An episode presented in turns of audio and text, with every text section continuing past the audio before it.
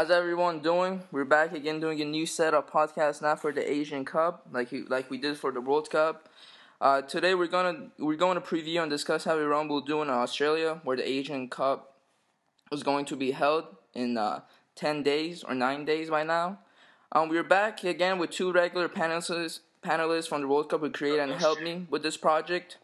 Babak Goldries and Sinai Samian. How you guys doing? I'm good. I'm good. I hope you guys are doing well, and I'm looking forward to having a few minutes talking about uh, our prospects. Thank you, Bobak. How you doing, Sina?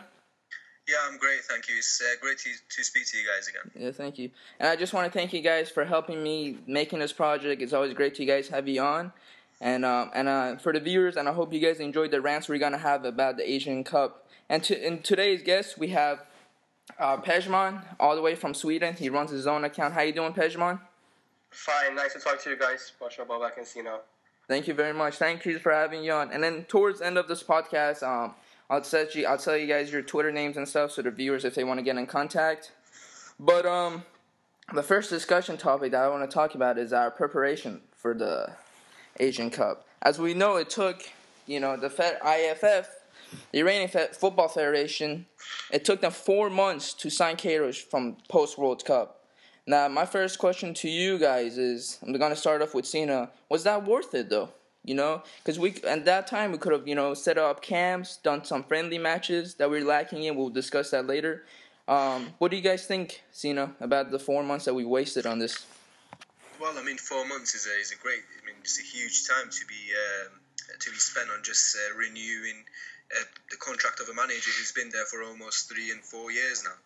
Um, yeah, as you said, in that in that time, um, there could have been a few friendlies or a few training camps um, sorted. Um, I mean, I remember the Portugal camp was uh, supposed to be um, organised at a, at a, much earlier date, but um, because of the uh, the contract talks, it didn't happen on time. I mean,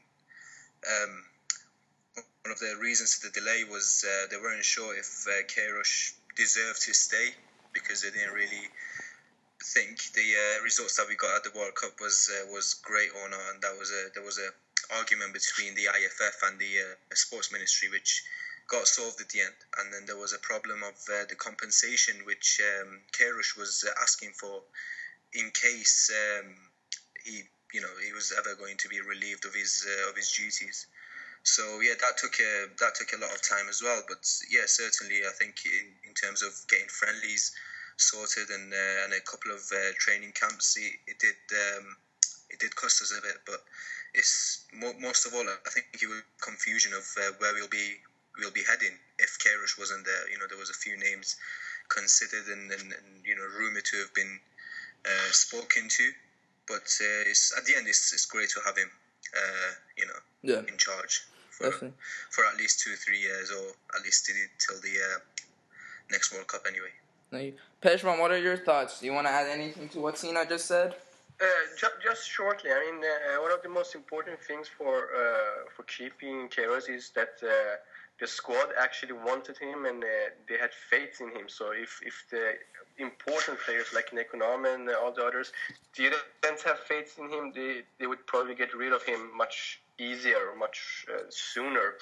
Uh, so I think the impact of the uh, the players wanting to keep him uh, made a big difference. Exactly, Bobak.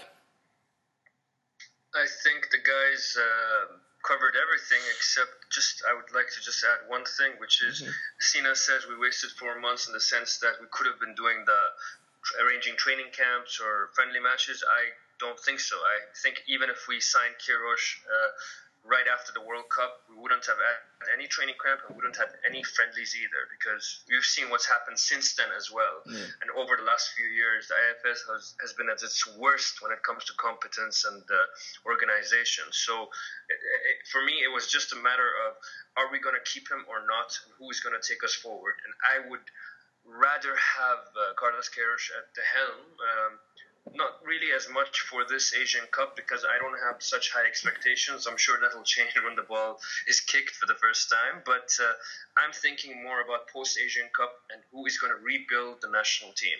And I would rather and I would hope that he remains somehow at the helm after this tournament and uh, he's going to be the man who uh, rebuilds the national team. Thank you.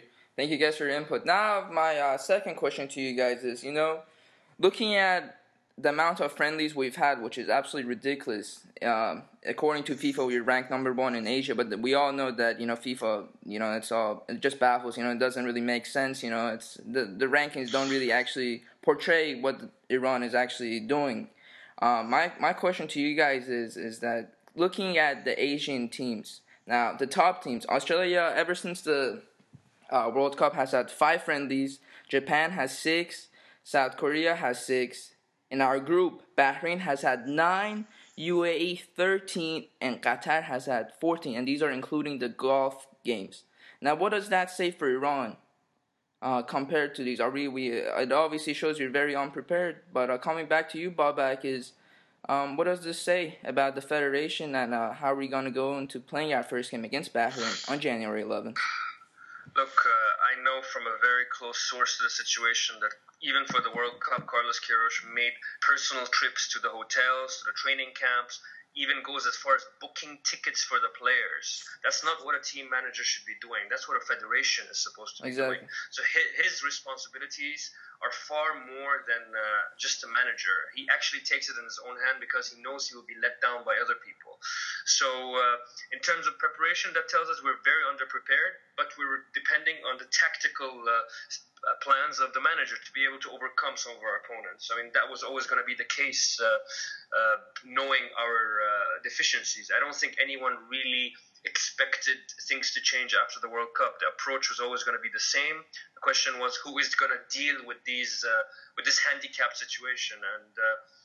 Mm, going into the Asian Cup, personally, I'm no more worried or less worried than I would have been if we had played three or four friendlies. I have faith in uh, Carlos Queiroz, uh, but at the same time, he's got an exit. Uh, he's got a get out of jail free card. He can always point out we didn't have any friendlies. It took them four months. Same uh, arguments that you gave us. So that's a shame that our football is clouded in uh, uncertainty right now. Yeah. Pejman, anything you'd like to add? Um, I do agree that the amount of friendlies aren't that important. I don't know how much better like Bahrain and Qatar and all have got playing like uh, 5, 9, 13 friends and so. Uh, but what I think is important uh, is that uh, the, the federation always lacks of uh, thinking like one, two, three years in in uh, in the future, which makes uh, just as you guys said that uh, have to do all these weird things that it's not up to the uh, not up to a manager. So I don't know if the amount of friendlies matter. We need a structural change, and that's not something that takes four months or, or a year. That's take, that takes a long time. I think we'll be dead by then. Um, Sina, what are your thoughts, buddy? Well, I think if um, if you want any positives uh, from this current situation or the uncertainty, as Babak called it, is that the other top uh, two or three Asian teams also have had their problems of their own. Not problems, but they've been going through some changes of their own. I mean, Australia is bringing out a, a new generation of, of, players, which we saw uh, parts of in the World Cup. Um, you know, they they're the hosts and uh, they will always be favourites. Japan's the same. They had a disappointing tournament at the World Cup. Change of manager, things haven't gone quiet as, as good as they wanted it to since uh, since the new appointment, and it's the same uh, same story for South Korea as well. So you could say there's also a little bit of uncertainty in the other teams. Saudi Arabia is the same. They just sacked their manager after the Gulf Cup. Uh, a Romanian manager has uh, took charge, and today they lost uh, four one to Bahrain, who's supposedly our uh, weakest opponent in our group. So um, you know, in, in that in, in those terms, I think um, if you want if you want something to look forward to or to have a bit of uh, hope, then that's uh, that's something to look at. Yeah, definitely. Yeah, uh, also one. Can I just add? Yeah. Yeah, sure. Oh, sorry. Um, just one more thing that uh, Australia, Australia also reminds a little bit about uh, IFF because their last uh, league game actually ended yesterday and on their first uh, uh, team gathering, there were only 11 players out of 22 or 23 or whatever it was supposed to be. Uh, and it's like less than two weeks to the Asian Cup, and uh, it's it's kind of an amateur way of uh, dealing with the Asian Cup and dealing with the national team that can uh, backfire. Uh, Babak? Yeah, I just wanted to add that there's a couple of things that make me actually say the uh, say that I'm not as worried is because first of all we're playing in the short term and we're planning in the short term. So Carlos Queiroz is not building a team for the future right now. That's number one. That meant that the starting lineup and the key players were always going to be the same core. So we already know who those guys are. And on the second uh, on the second side, tactically, that's the second reason why people will play friendlies to figure out new players that can come in or tactics. Tactically, I think it's dead certain how we're going to play as well. So in that sense, on the field, we didn't have as many uncertain questions uh, or question marks over our situation as other teams do. Things have been clear for us, for better or for worse. I mean, it's uh, it's yet to be seen whether that is in our interest or not. So things were clear, but it's unfortunate that the players cannot practice more together. The players cannot uh, get more used to each other, etc. So other people will be more in line with each other's ideas. Definitely. But can I just add one more thing as well? Yes, you know, go ahead. Of, uh, talking of tactics, I think Babak is absolutely right, and I think one of uh, the main issues that Queiroz probably would have wanted uh, to sort out in these friendlies, if they would have happened, was to find a plan B, which I don't think we've had for the past year. I think it was something that we really lacked in the World Cup as well, and I was uh, really looking forward to him finding a plan B to this um, tactic that we currently play. Do you really think we have? A, a plan B? Do you think that this squad? I mean, we're looking from the outside, and we can definitely see there's a lot of deficiencies to this squad and this the capabilities, whether it's pace or technique, etc. Do you really think that? Uh, I mean, something feasible. I mean, do you really yeah, think there is something that's out my there? point. There, there is, there is, there is none at the moment apart from Sardar Azmoun, who I think is our only plan B. But I think even even, but that's just individual play. But I think in terms of tactics, Queiroz was a, Mm. would have probably wanted to sort something out as a Oh, plan yeah. And, and, and, and we don't Yeah. have that at the moment, and we didn't have that in the World Cup as well. Yeah, you're right. You're right. Definitely. Now, um, I'm gonna talk about, um, you know, we just had basically one friendly against South Korea, and as we know, the Palestine uh, friendly got canceled in a very, very short notice. Even Queiroz publicly said that they should get fined for it. But besides that point, I think the only positive thing was for our homegrown players that they went to um, South Africa camp, and I think the only foreign player, Iranian player that plays in a foreign country was Sardar Azmoun that got invited. And um, starting with you, Sina, um, this is there's a lot of positives obviously from this, but uh, what were your thoughts on this? So we played against three friendly clubs, and um, we won every single one, and uh, we've actually scored with a margin of two goals. Yeah, I mean, uh, there was also the friendlies against uh, Mozambique and Kenya as well, which um, were cancelled. So, uh, I mean, yeah, you can add that to the list as Exactly. well. But um, there Even the South friendlies- Africa, I believe, that got canceled as well, if I'm not mistaken. Um, I'm not sure if that was Mm-hmm. a, an official match, but uh, the ones against Mozambique and Kenya were actually, uh, you know, jotted down as a as a as a friendly, and uh, they were cancelled. But I think, um, yeah, as you said, there was three uh, friendlies against club side in South um, uh, South Africa, and there was uh, two friendlies against uh, Benfica's B side and Estoril in Portugal as well back in October, I believe it was. So. Um, yeah, five friendlies altogether. They won all five of them. But listen, I mean, these are uh, pretty much as, as, as, good as uh, training games against uh, maybe under 21s or under 20s. So uh, I don't think um, it's it's much to take from. Um, but in terms of getting the players um, to play with each other, especially the um, the uh, domestic players who went to South Africa, um, you know, getting their match fitness up to um, up to you know up to the level that he, he wanted them to. Uh, I think he was good in that sense, but yeah, I mean, if you wanna if you wanna count three one win against um, uh, Orlando Pirates B team as a as a great you know huge positive for us going into the Asian Cup, then uh, I'll leave that you know I'll leave that to you. Yeah, um, Pejman. Uh, I really don't have nothing to add about that. I do agree with you. Uh, uh, was it Sinana who was talking? Yes. Yeah, Sina, yeah. yeah. Yeah, yeah, I, I do actually agree with uh, uh, with Sina, and uh, also one of you guys, I don't remember if it's Sina or Bobak, mentioned that uh, this is just a uh, we don't have a plan B. Uh, actually, I don't know even know if we have a plan A, and but I, I think we're going to come to that uh, later about the tactics and uh, how we're going to play. Bobak, anything else? I'm not sure how much you learn from a training camp of which uh, 99% of the players will not get uh, a minute on the pitch. I think, other than Azmoun, I don't remember.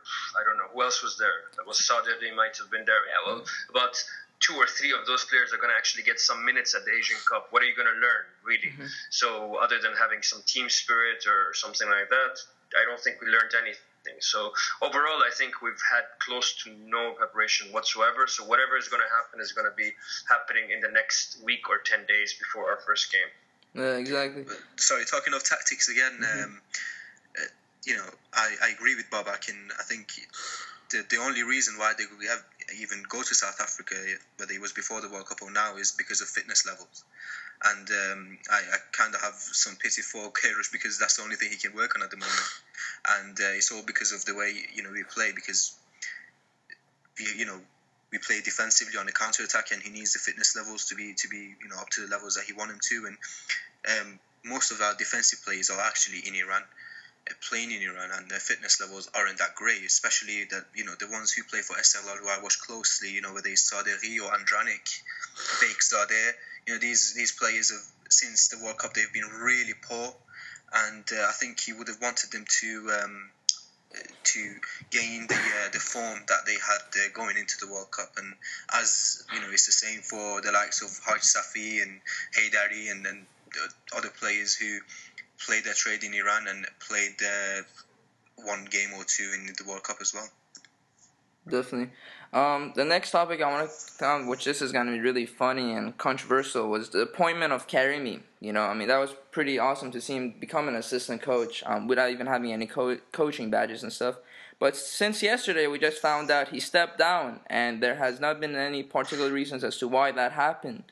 Um, what do you guys think about? It? I mean, this just doesn't make sense. It's just as they're about to board the plane to go to Australia, the he steps down in the last minute as an assistant coach, which kind of reminds me of what happened to Omid Namazi, which we really didn't find out of why he stepped down or why he left.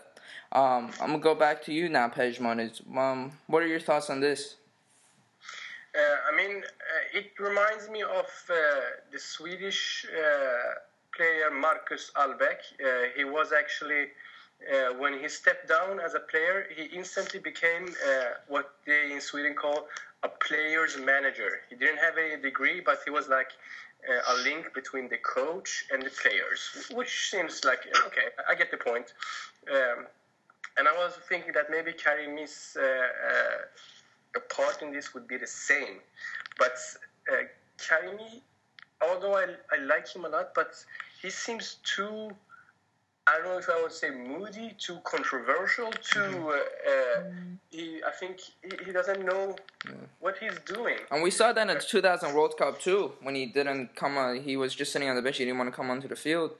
But um, now Babak, now on to you. Um, I mean, what do you have to say about this? I mean, it's kind of you know it's kind of disappointing me too, because God knows. I mean, why? You know, last minute. Um, we don't know honestly, but uh, it's, a, it's very disappointing because who is going to be our assistant coach in Australia, um, or do, are we even going to have one?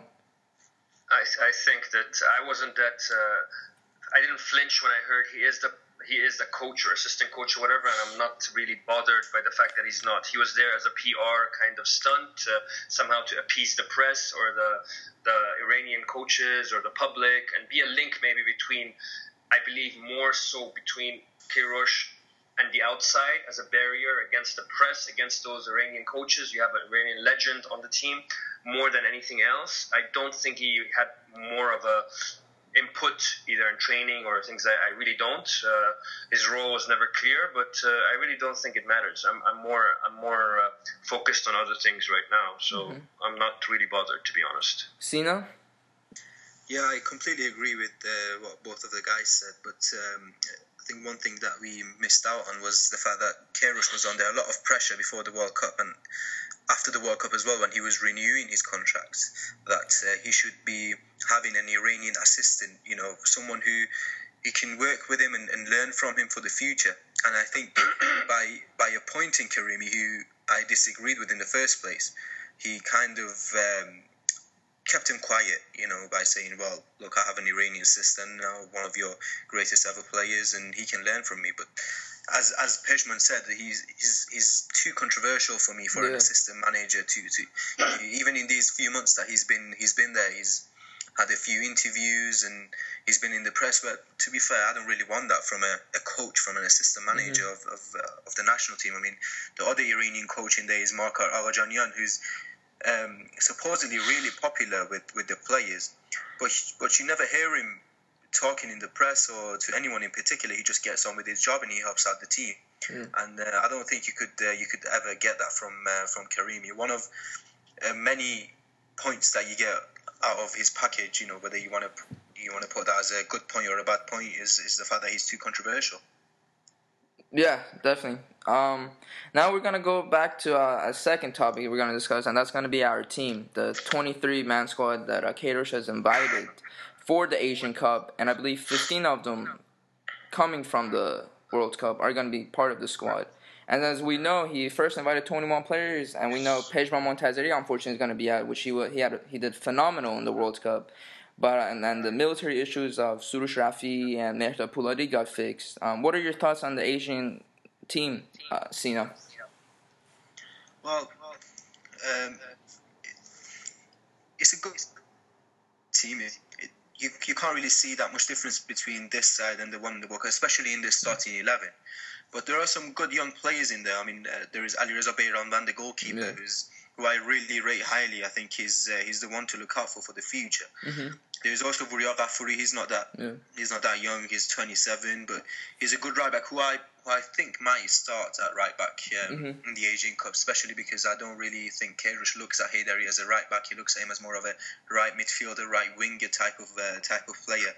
There's also Vahid Amiri, 26 year old, plays for Naft, left winger. He, he's a, you know I think after Hajsafi, he's only a, he's the only left-sided player we have uh, who can play further forward and uh, Soroush Rafi as well, who is considering the fact that he's an attacking midfielder, he's one of the top goal scorers in uh, in the Iranian league. It depends how highly you rate, the Iranian league, but he's he's he's one of the uh, top four goal scorers in there. So there is one or two names to look out for. There's also Ali Ganji, who uh, we've heard Queiroz, you know, really hate, uh, rates him highly. He's a defensive midfielder who can play um, centre back as well, and I expect him to be uh, covering um, to be the third choice centre back, if you like, because uh, the only recognised centre backs that we have in this squad are Hosseini and Sadeghi. Uh, Beikzadeh can also play centre back, but I'm not sure if he has the ability or the concentration level to play there. But Pur Ali is uh, the other option that we have who, who could um, slot in at centre back if uh, if he was ever needed. Yeah, Sina, I have one more question for you because I know you follow the Iranian league, uh, Liga Bata very religiously. Um, can you can you tell the viewers of why you think uh, Reza Haghighi, which he was part of uh, World Cup, uh, or Khalatbari, which you know he used to he was such a key player for us in the qualifiers, but he never got c- called up, and he's doing really well for Sepahan um, for for Faraki's side. Um, why do you think they didn't get called up? Well, Reza Haghighi has had a very poor season. I mean, after the World Cup, he um, he had the uh, the Iranian footballer syndrome, if you want to call it that. He he got too arrogant. He he was asking for a move to Qatar a few times from Persepolis. Typical. Uh, he didn't get that. He um, he asked for a new contract.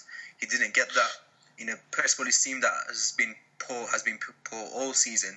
He was you know he's not he's been almost you know he's been absent. To be fair, you could you've been you couldn't see him during the games. He was he's been that poor. And Mhm. last week he uh, terminated his contract with Persepolis, and now he's signed with uh, Padideh in Mashhad. And Khalatbari, it's a bit of a mystery to be honest. I I was really surprised to see him not go to the World Cup. Yeah. But um, not you know seeing him not involved in the current squad doesn't surprise me as much because if he's left out of the World Cup squad, then I, I, I wasn't really expecting him to be in the squad either. But yeah, he's a good player. He's almost thirty now. I think he's hit thirty or maybe even higher. So um, yeah, I think maybe it was the right choice not to take him. But yeah, I'm gonna. It's it's a matter of opinion as well. I mean, Yes. it's a squad, 23 man squad. Some people want certain players to That's go. why I want you guys to Some talk. people don't want certain players to go. So yeah. Yeah. Bobak, what what are your thoughts on the age, uh, on our team? Uh, on the starting lineup, looking at everything, I, I think more or less everyone is in queue, and everyone would agree more or less on 90% of the choices. I'm a little bit pleasantly surprised that he's decided to blood in a few players from the to make up the numbers in the squad. Mainly, I think, is to give them this big tournament experience going forward, thinking of 2018 or whatever. He's tried to pick out players who may not necessarily be ready now, but players who may form a core of our side going forward. Beiran Vand, I've heard a lot about. I've seen youth games when he represented uh, the Iranian uh, youth teams. Uh, the same time, Ghafouri, I saw bits of pieces of him. He seems decent, but he's not that young. Then you go forward a little bit, you see Omid Ebrahimi, you see Soroush Rafi, who looked good in his cameo appearance from Team Melli. Uh, up front as well, you've talked about Amiri and obviously Sardar Azmoun, who I think will play. I think overall there's about 13 or 14 players who will get minutes, but the rest of them are there just to take in the whole experience so that they may not be phased the next time we have qualif- qualifiers for the for the uh, World Cup for Russia. So yeah, I mean, more or less is kind of the squad that, that you would expect. I think. Pejman, anything else you'd like to add? Yeah, I think uh, we will actually see some surprises. I mean, um, none of us was, at least not me, wasn't expecting like uh, Haghighi to play mm-hmm. in the mm-hmm. World Cup. Uh, yeah, exactly. He, I mean, he, he barely he barely made the cuts for me. Yeah, and then he was like one of our best players in the World Cup. Uh, and I think like we will see a surprise. We will see a like maybe Pourali Ganji uh, playing the first game from start, and if he does well, I think he will continue. Uh, maybe Soroush Rafi, uh, and of course, yeah, uh, Azmoun. Uh, I, I can't see him getting 90 minutes in any of the games, but uh, I think we'll see some surprises maybe Omid Ebrahimi. But all in all, I do agree it's, it's going to be like these, these 13, 14 players that, that's going to play the main core from the World Cup squad uh, are there and they're there to, to play in Asian Cup. Yeah. You know, I have a I have another question, and this is just a single individual player, uh, Mehrdad Pouladi, because of military issues and stuff. He is he really considered match fit uh, to be taken, even though he was our, um, I, th- I personally think he was our best player in the World Cup. But is he considered really match fit to even start or or be a backup option? Because I know probably Begzadeh might take that role, or he might be a center back. But um, what do you guys? What are your thoughts on that, Babak?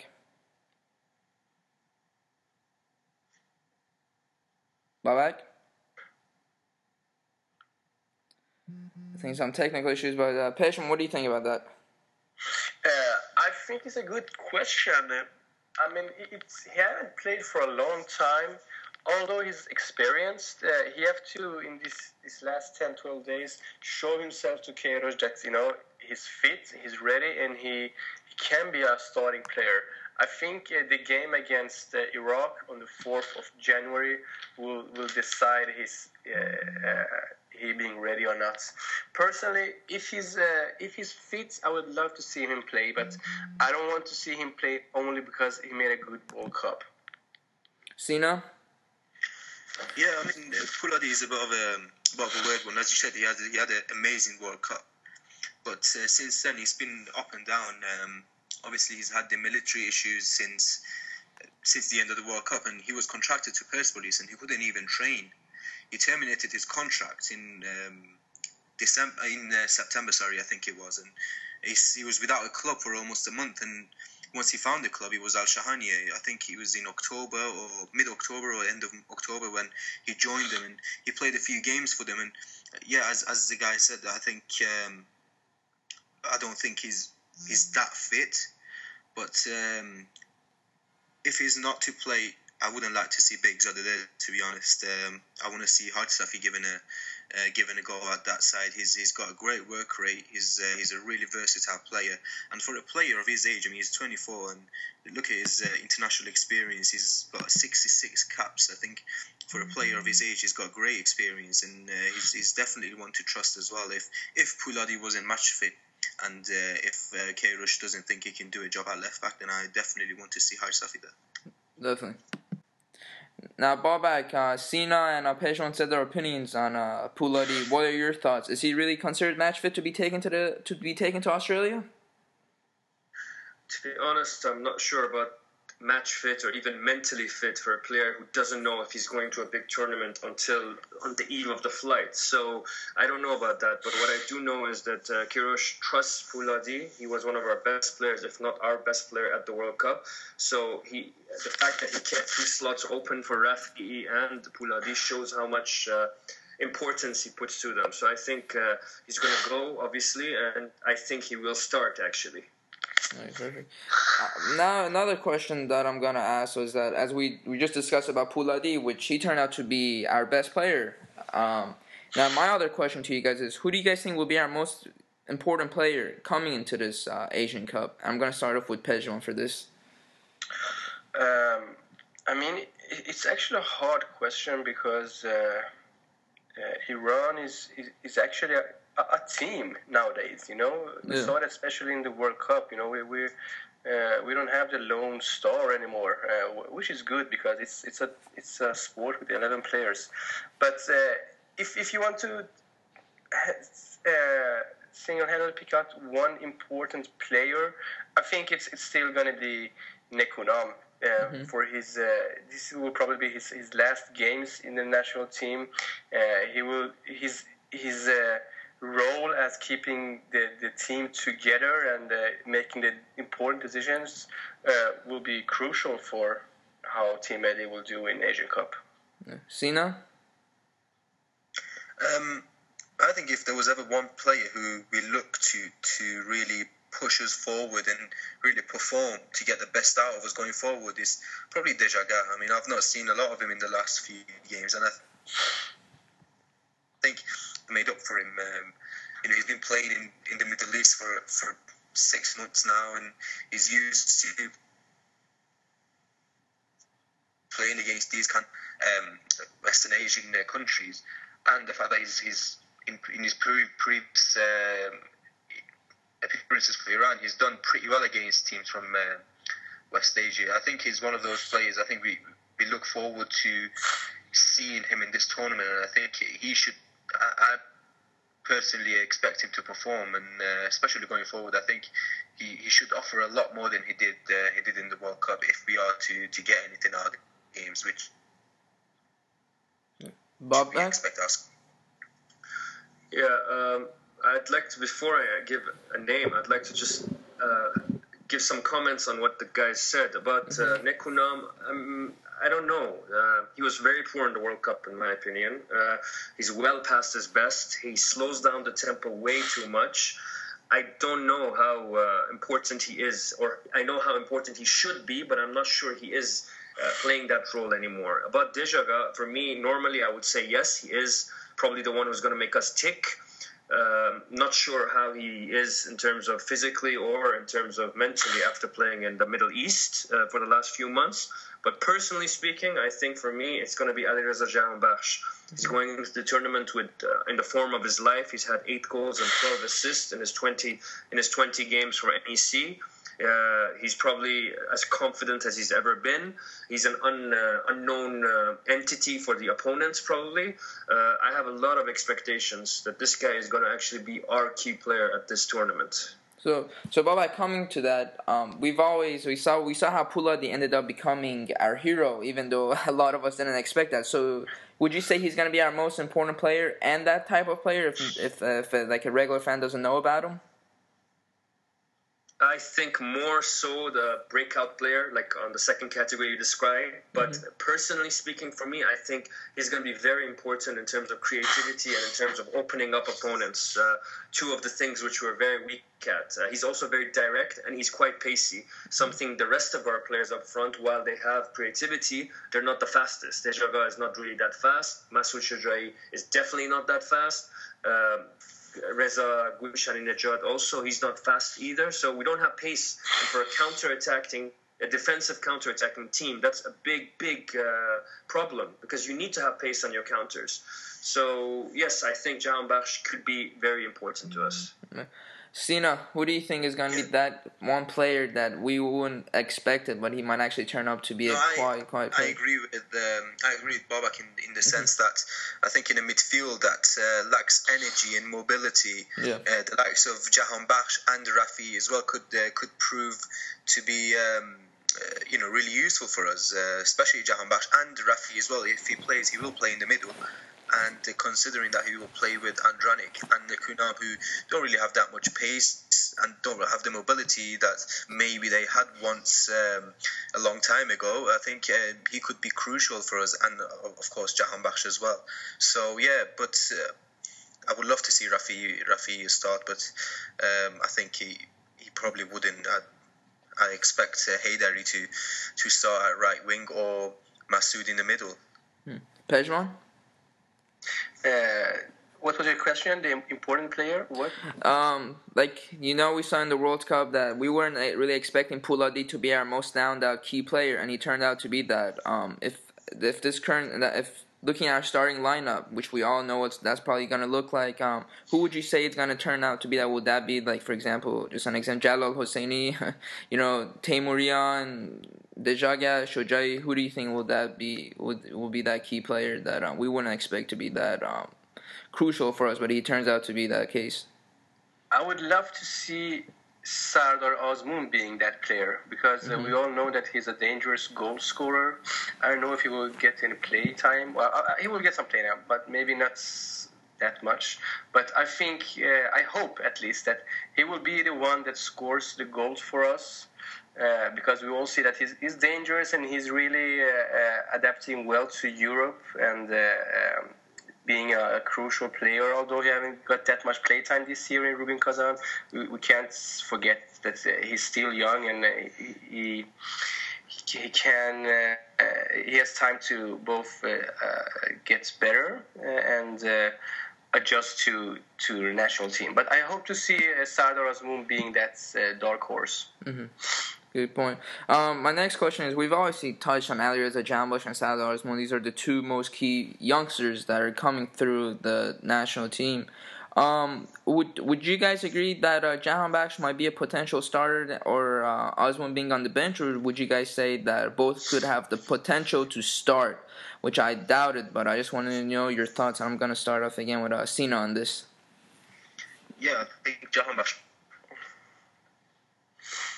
will start. in the Azmoun, um, in the last few games that Iran has played uh, in the friendlies in South Africa and Portugal, um, he's always, well, I say always, most of the time he's started with um, Ansarifard, which shows that he, Queiroz doesn't believe that he can lead the line on his own.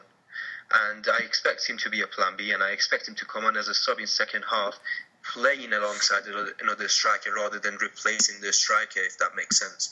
So um, yeah, I mean he's a great player. He's got great potential. We can talk about how um, great he can be in the future. But um, for now, I think uh, maybe he's better off uh, being on the bench, being our plan B. Because as I said, apart from him as an individual player, we don't have any anyone else to look forward to coming off the bench and. Uh, making things happen for us. And as as for Jahanbakhsh, um, yeah, I, I expect him to start absolutely. Yeah. Babak? Yeah, I, I think Jahanbakhsh is nailed on to start. If he doesn't, I would be shocked and extremely disappointed. Uh, Azmoun, uh, from what I've seen and what I've heard, is that Queiroz likes to try him out as a central striker quite a lot, which uh, which I personally feel that it would make more sense to play him off the striker, like Sina said, as a second striker or as someone in the role, the number 10 role that has more freedom to roam around. Uh, that's the kind of impression he's given me from the times that I've watched him play. Um, but I agree. I think he's going to come off the bench. Uh, Reza is going to start up front. Uh, it's going to be between Ansarifard and Azmoun in terms of how they come on and who uh, replaces who. Pejman? Yeah, I, I, do agree with both the guys, and, and I do believe it would be a shocker if Jahan Jahanbakhsh, our best player uh, after the World Cup, would don't get a place among the 11 first. And I do agree that uh, Azmoun can be a good injection coming in, uh, like in the second half. And uh, maybe I, I, would love to see Azmoun and uh, Nejad playing together. I don't know. Uh, uh, if they've done it really in, in maybe in uh, maybe in training probably, but uh, I hope to see them at least against Iraq sure, and let, let, us see what they can do. But yeah, I do believe Azmoun can be uh, a good sub, and hopefully, if he is good enough, he will actually start uh, maybe second or third game. Uh, thank you for your points. Now, I'm gonna go to our predicted lineup, and this is Queiroz's predicted lineup that I think. Um, and then we're gonna have a little small discussion about this if you guys agree. Who would you guys want in and stuff? So, goalkeeper obviously is gonna be either Zahairi, uh, right back Haidari. With Montazeri being out, I said it's gonna be Jalal Hosseini and Sadeghi being our starters in the center back role. Left back, I have Hajsafi. Uh, this is the 4-2-3-1. In the center midfield, I have Teymourian and Nekounam. On the right flank, I have Dejagah. And in the middle, in the number 10 row, I have Shojai. And the left wing, I have Jahanbakhsh. And as our striker, I put Ghoochannejhad. Um, Pejman, um, is there anybody, do you agree with this lineup? Who would you think would be better optioned? Um, you know, looking with the opponents you're playing? Um, I can see that lineup happening, actually. Uh, maybe I, I don't know the how fit Shojai is. He's playing in a uh, in Middle East with a club that's not going so well, although he's getting some play time. I can see him being hungry and important as a as a sub. I don't know who can replace him though. Uh, I know if, if Rafi would be the right player, uh, or even Azmoun, uh, because uh, we will then we'll get a, a, really offensive starting lineup. But I think that's what we need. We can't play defensively against teams like Bahrain, Qatar, and UAE. Mm. But yeah, I, I, can see that happening. Yeah. Sina? Yeah, I mean, um, personally, I don't think Haidari will play right back. Um, I don't think um, Queiroz really believes in him as a right back. Mm-hmm. And to be fair, I don't think he's as good. You know, from a defensive point of view, he, sometimes he lacks concentration, and I think he's going to sub Ghafouri at right back. With, as you said, Hossein and Sadeghi in the middle, I don't think we have that much option apart from those two anyway. But uh, the inclusion of Hajsafi at left back, I think that will completely depend whether Pouladi is match fit uh, to start or not. But um, yeah, I think if he is fit, then Pouladi definitely. Um, Ando and Nekounam in the middle. Jahanbakhsh, I like to see him at uh, right wing. With uh, personally, I mean, he probably wouldn't start, but uh, I would go with uh, Rafi in the middle. I, I don't, I'm, i know I'm talking about him too much, but I think he will add something different. He's know, probably from a, a position point of view as well. Didn't know that much about him. He's a young player. He's hungry. He's never been in a, uh, you know, he's never played for Iran. He's he's only got one cap. So um, I, if he is to be given that role, I think he'll do a good job. Ghoochannejhad, uh, oh sorry, I mean Dejagah at left wing and Gucci up front. And one of the reasons why Gucci plays up front, I think we've touched on it many times, is his work rate.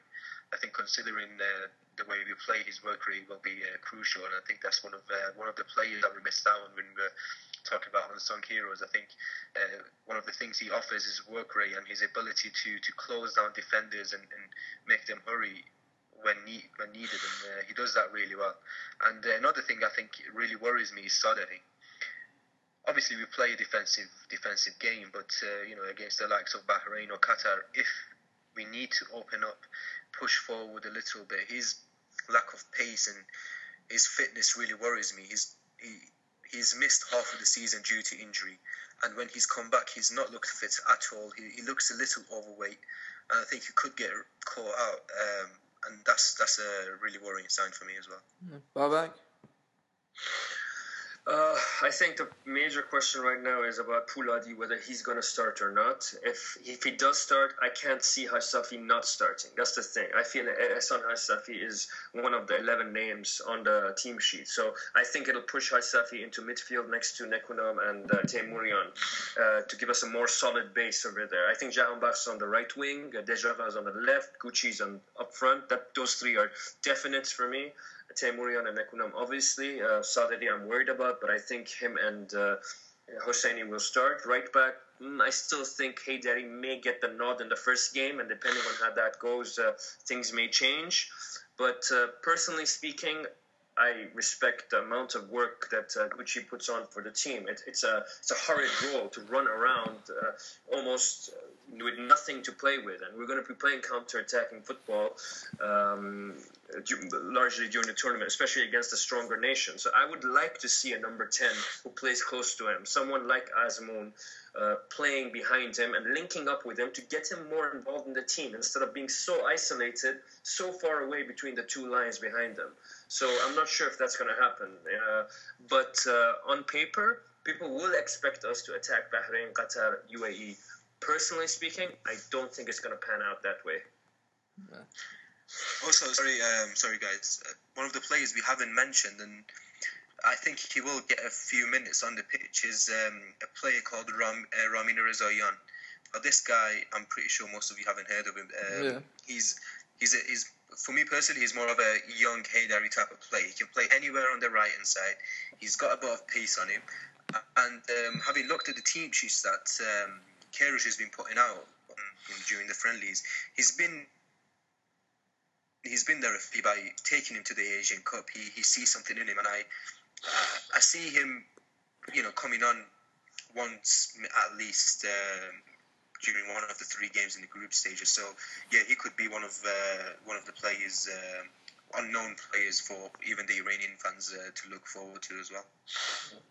Now, guys, I'm going to go to the third discussion, and this is going to be our group opponents that we've uh, briefly talked about. And we're in Group C, and uh, we're obviously not in the group of death, but we're in a very tricky group, even though we're favorites uh, to, to top the group. But um, we have Bahrain, Qatar, and UAE.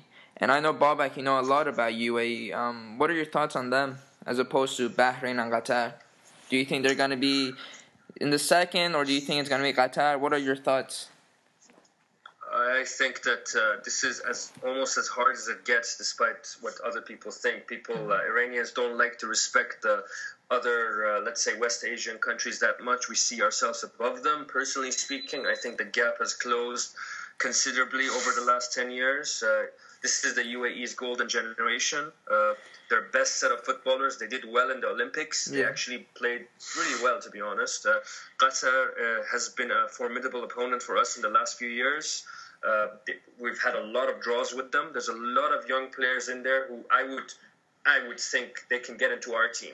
There's a UAE striker called Ali Mabkhout. Uh, he's a top quality oh, striker. Him. He's just yeah. broken through. He's just broken through. Yeah, a, he, he, scores goals for fun. And this guy, yeah. I, would, I would really consider him starting for Team Melli. There's a player for Qatar called Khalfan, Khalfan Ibrahim. He's uh, a great number 10, skillful. He was an Asian uh, Player of the Year a couple of years ago. Uh, Qatar won the Gulf Cup recently. They beat Saudi Arabia. Uh, they beat the UAE. Uh, UAE, it was disappointing for them. They finished third, but I really think these two, especially, are going to be very tough opponents for us. They play attacking football. Uh, they're not afraid to take the game to their opponents. I think they will actually attack us. They're not gonna. They're not gonna respect us. No one looks at Iran the same way uh, teams looked at us 10, 15 years ago. That respect or that fear, let's say more like fear, is gone.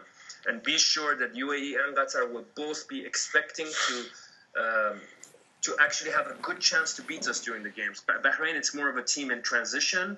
Um, a lot of older players are still there. Mohamed Salmin, for example. Uh, they have uh. He's in attack. He's our number 11. He's a very, very uh, tricky striker.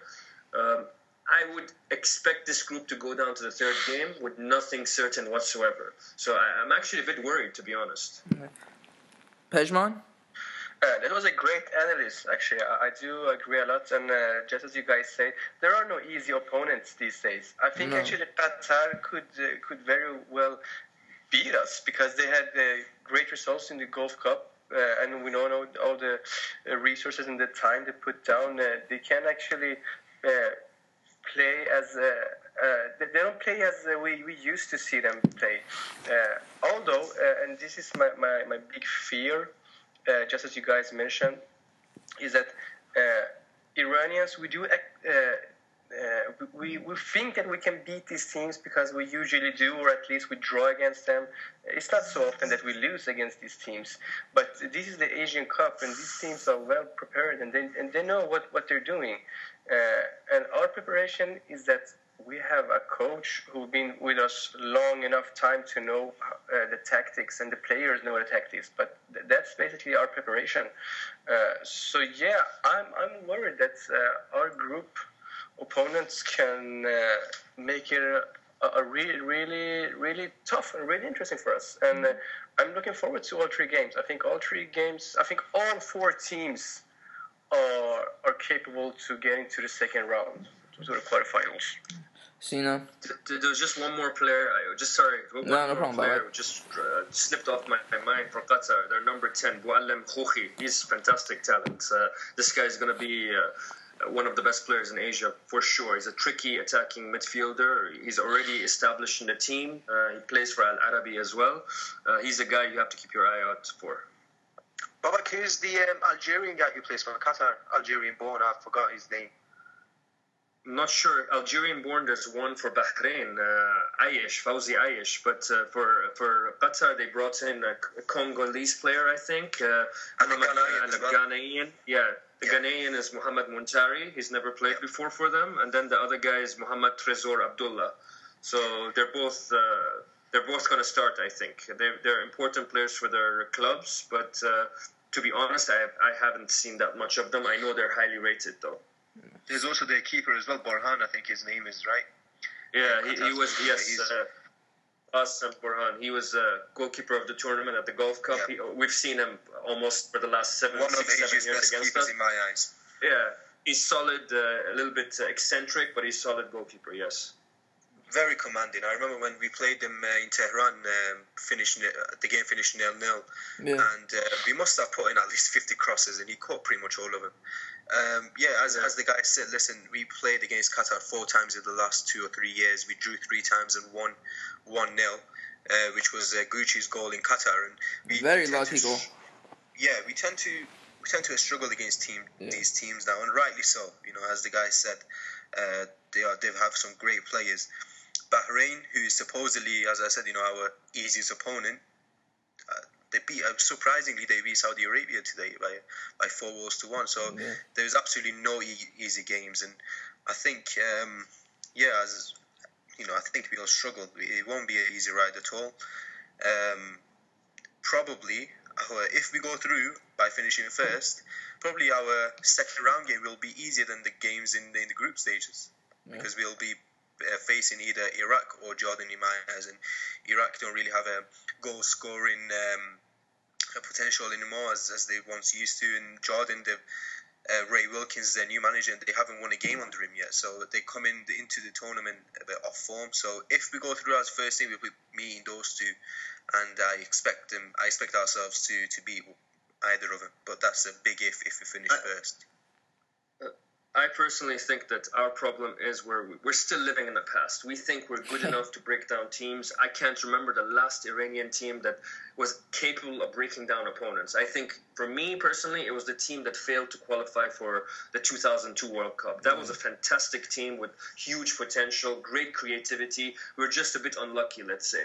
But uh, we need to let these guys play football. We need to give the ball to Qatar, give the ball to Bahrain. There's no shame in that. Give the ball to UAE. Let them play a little bit. Let them expand their game, let them open up spaces, and allow us to use our strength, which is counterattacking. Yeah. We're not a team that has the tempo to be able to dictate uh, playing. We, we really slow it down too much, especially Nekounam. We keep on switching the play from one flank to the other, and it, it just kills our impetus. I, I would like us to have confidence in the defense which Queiroz has built. Let the opponents have more of the ball, and let us try to hit them on the counterattack. It, it's it goes towards our strengths instead of trying to break down an opponent, ending up with uh, ending up failing basically and getting hit on the counter. That's just my opinion.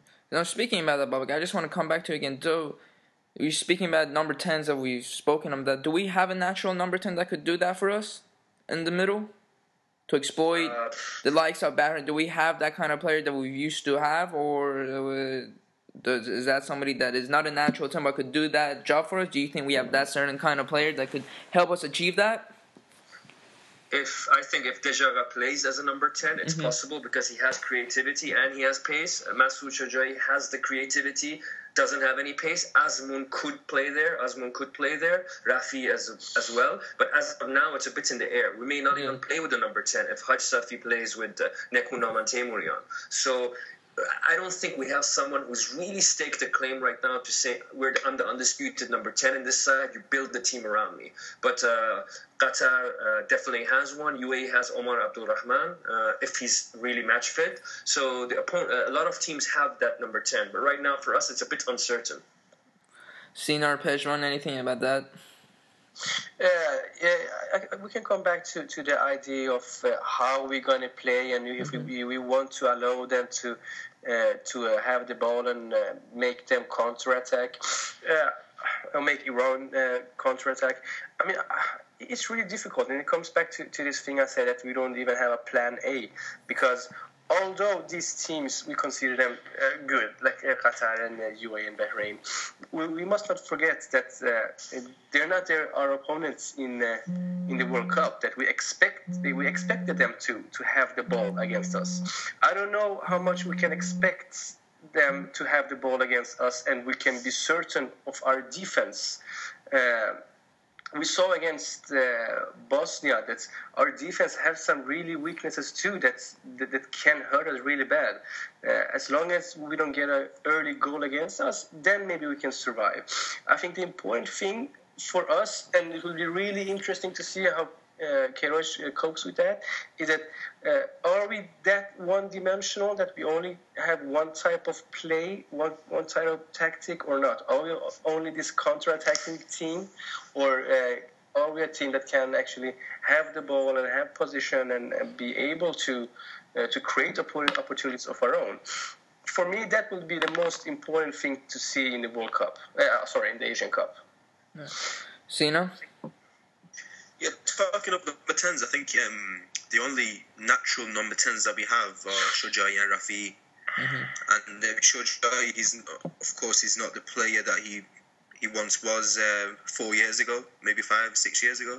And Rafi, maybe maybe it's too early for him to start uh, which to start a role which I believe is a huge role going forward.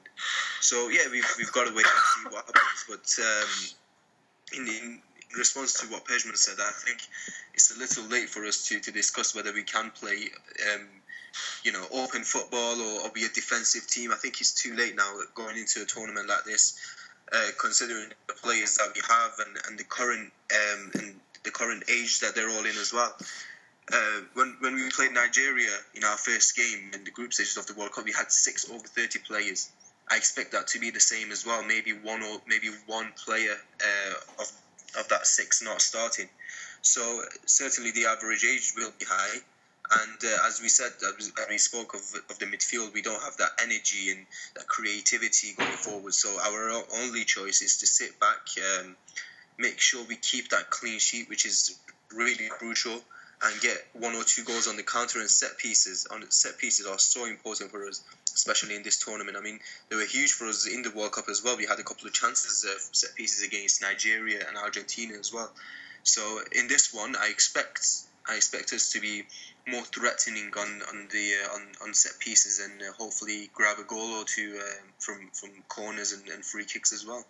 Man, thank you, guys. Let, us let's, let's not forget that uh, for the World Cup qualifiers, uh, until the last three games, the jury was out on whether we'll make it and whether Queiroz will will make it. Actually, mm-hmm. until he changed the tactics slightly, decided to completely have a let's say rethink about how to approach games, and it worked perfectly against our opponents. Uh, we, before that, we were under the illusion that we have to try to attack opponents, we have to take the ball. We are Iran, we are this, we are that. Maybe it came to a point where re- uh, realized that listen, I have a team that has certain ceiling in terms of ability or in terms of uh, what they can do, and I need to get the most out of it. He felt his job was on the line, and he really went to the bare bones, and he, he went back to the drawing board and he what he came up with was something that worked. Yes, we can try to uh, take the ball and try to attack opponent. Yes, we can. Anyone can. But the question is, we tried to do that a little bit more with Bosnia, and what happened is we got hit on the counter. They hit us on the counter. So I'm worried about us actually feeling like we have the impetus, or we should have the impetus to attack. I think we can, but we won't be that successful at it. So we might as well try to play to our strengths. That's just my uh, my viewpoint. Yeah. Thank you guys for your input. Now I want to go to the last topic, and this is mostly about the general, you know, brief about your predictions on the Asian Cup and stuff. So in Group A, we have Australia, Korea, Kuwait, and Oman. And um, who do you guys think is gonna advance? Which we all probably could agree on who's gonna do do that. Um, your thoughts? Just just shout it out. Uh, I can start, Pejman. Well, uh, it would be a disappointment if Australia didn't uh, make it to the second round, and also Korea is uh, is uh, they are the favorites. Although I think Oman can uh, be a surprise.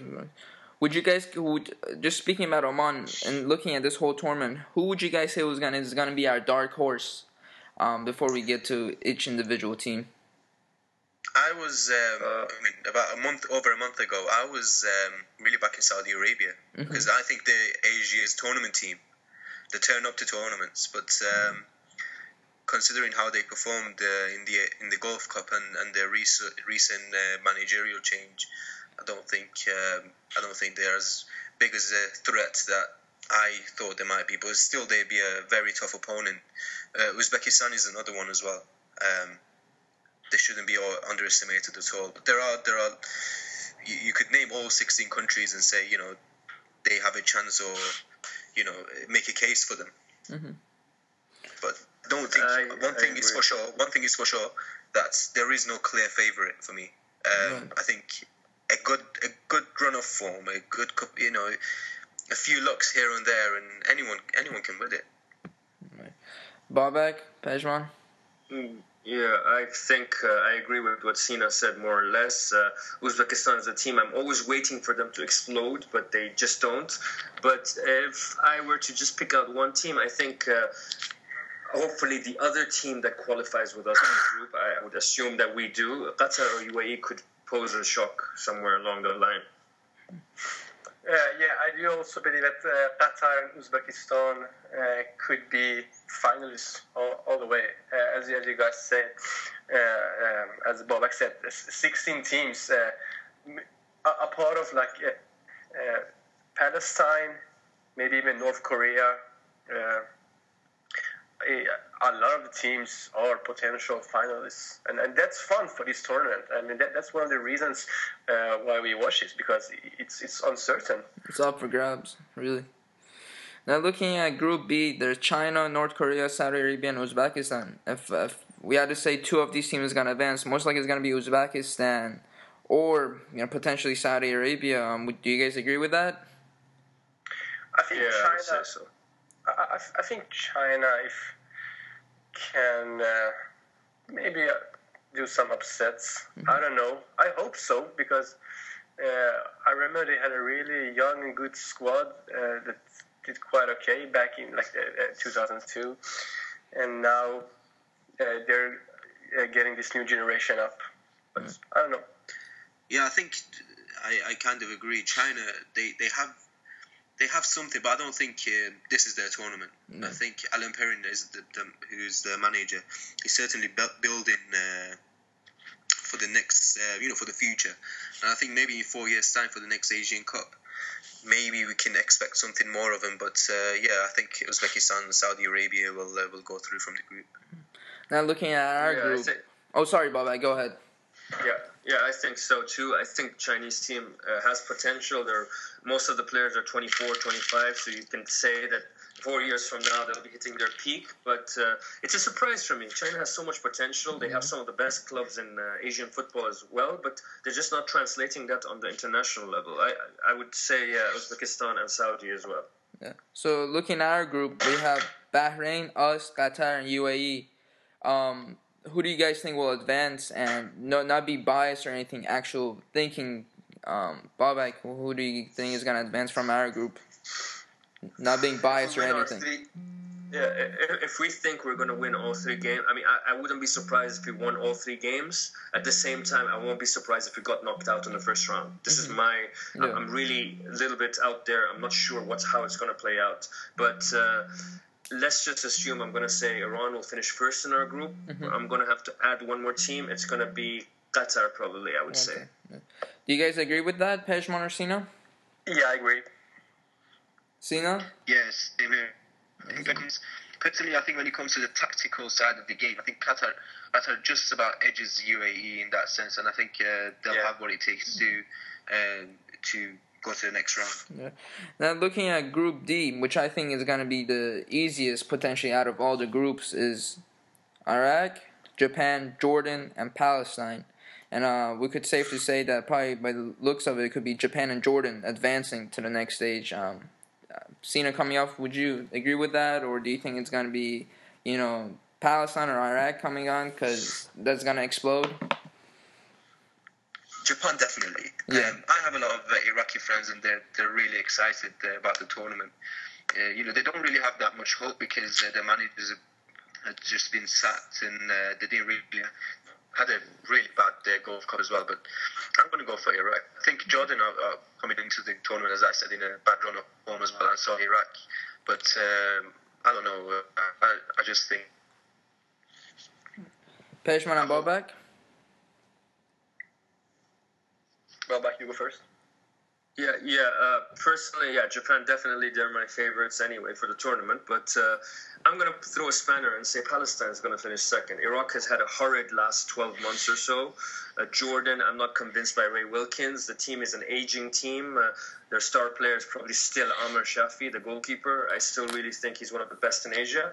But I think, you know, Palestine has a lot of preparation. They, they, they look like they could cause an upset. And playing against their neighbors, I would think they would have a chance. So I'm going to say Japan finishes first, and uh, it goes down to goal difference between the other three, maybe, and Palestine qualifies. Yeah. Pejman? I think Japan, of course, and uh, Iraq, because they have some individually really good players that can be match changing for this kind mm-hmm. of uh, uh, competitions. So I go with Iraq. Yeah.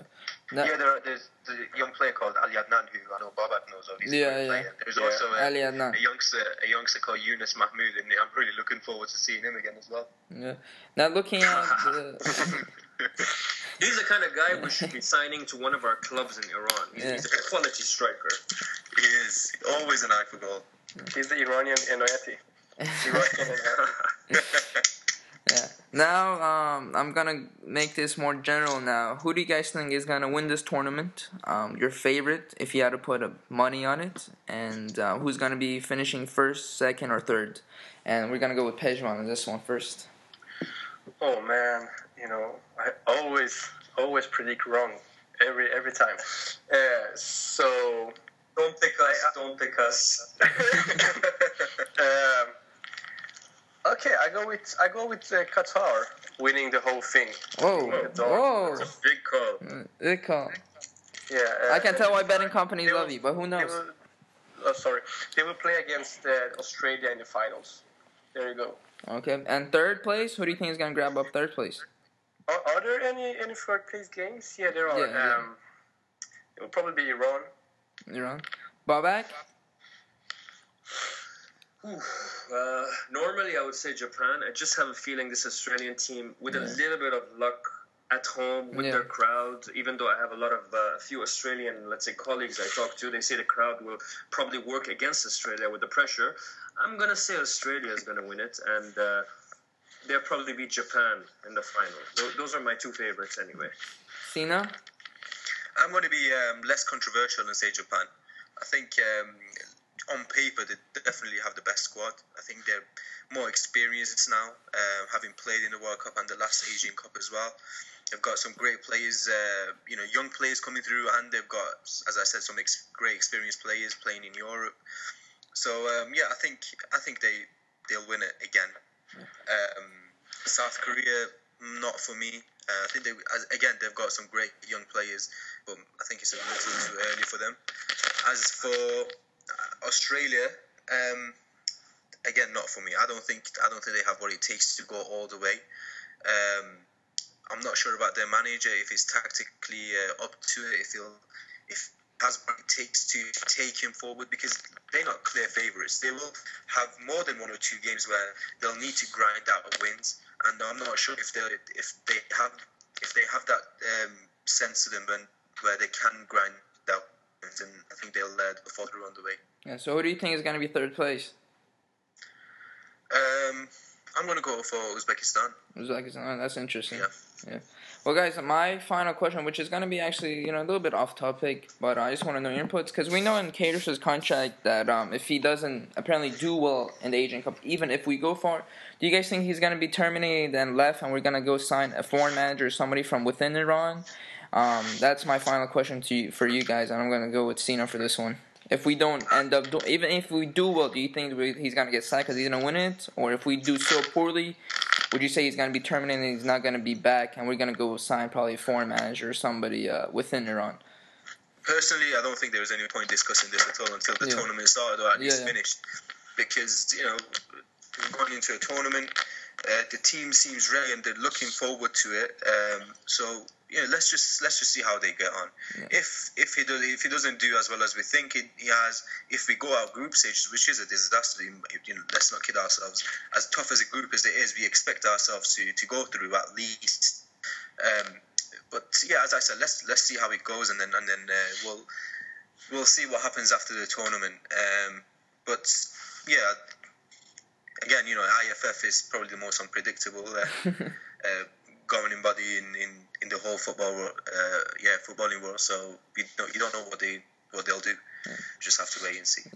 Babak or um, Pedro, anything else? Like, Uh, if you guys had to predict what's going to happen in the future if we don't end up playing well? I, I think personally that uh, we need to understand what are our expectations. What do people Yeah. expect from Iran in this tournament, and what does the IFF expect? Personally speaking, for me, quarterfinals is the expectations, Yeah. both minimum and in terms of we should be satisfied with that. Uh, anything more than that is a bonus. Uh, Yeah. My w- what I want is to be able to hit, uh, build something for the future, and I feel with the name, the squad he's named, he's he's given us an insight into what he's thinking four years down the line. I'm more interested in that next team because that team could potentially uh, be the backbone for the next eight, seven, eight years, or maybe even longer. So. As long as people know what their expectations are, because no one's talking, and I'm worried that some people actually think we have to bring the trophy back home to Tehran or something like that, which for me is a it's a no, non-starter completely. So yeah, Pedro? I think both Sina and Babak made two really good points there. Uh, one other thing that you know we said IF, EFF is IFF is uh, unpredictable is like let's say that they do want to sack him. It's like is that even possible? You know, considering the, the like then they have to pay him for the la- for the couple Yeah. of uh, three and a half years left on his contract, and we all know how IFF doesn't uh, know how to pay their coaches, you know. So it would be a, a really strange struggle. Let's hope it doesn't come to that. Let's focus on the Asian Cup, and uh, hopefully we do well. Well, thank you guys for coming on, and as always, Babak. Just uh, just one more point Yeah. to add as well. Yeah. Sorry, guys. no problem. Just for any anyone out there who actually thinks we can win the Asian Cup, even if we do win it, we're not actually a better team, a better footballing Yeah. team than Japan, South Korea, maybe Australia, and maybe a couple Oh, more. yeah, So definitely. Yeah, that's So definitely- let, let's let's not kid ourselves. Even if we do win it, we, it be by luck. We won't be able to do it again. And uh, two years down the line, Japan will have a better team than us. South Korea will have a better team than us. And as I said, it'll be purely by luck. So yeah, if we do win it, then absolutely fantastic. I'll be the first one to celebrate. And yeah, why not? You know, we've won the Asian Cup, but it doesn't really um, show any signs that our football is improving in that sense. So yeah, I just want to put that out. there. definitely. Yeah, definitely. I agree. I agree. Thank you guys for coming on, as always, Babak and Sina, for being regular, and Pedro for the Asian Cup. I hope you come on too, and um, I really appreciate it. Um, so, how did how did I find you guys on Twitter or Facebook or whatever? I'm gonna start off with you, Babak. Well, I'm on Twitter. That's where I am at most of the time blabbing on. Um, it's at Bobak Gories, so yeah, there's no spaces or anything like that. I also run a blog, which is not just the bottom line. You can find the address on my Twitter handle as well. Pedro? Uh, my account is Swedish, uh, and I almost uh, uh, I write in Swedish, so it's in Swedish Iransk fotboll. And also uh, the webpage uh, that I uh, write articles for is called svenskafans.com. You can find the link on the Twitter. Sina? Yeah, um, you can find me on Twitter at uh, Sina. That's uh, two A's. um, underscore SA. And if there's any questions or anything, then uh, yeah, please tweet me. I'll definitely post your informations on the bio for if anybody wants to contact you or ask you questions. But I really appreciate you guys coming on, and it's always a pleasure. And hopefully, um, we'll see where Iran will end up. And I'm looking forward to uh, having a discussion before we play Bahrain um, the first week of January. Thank you guys. Thank you. Thanks, Masha. You're welcome. Nice to be here.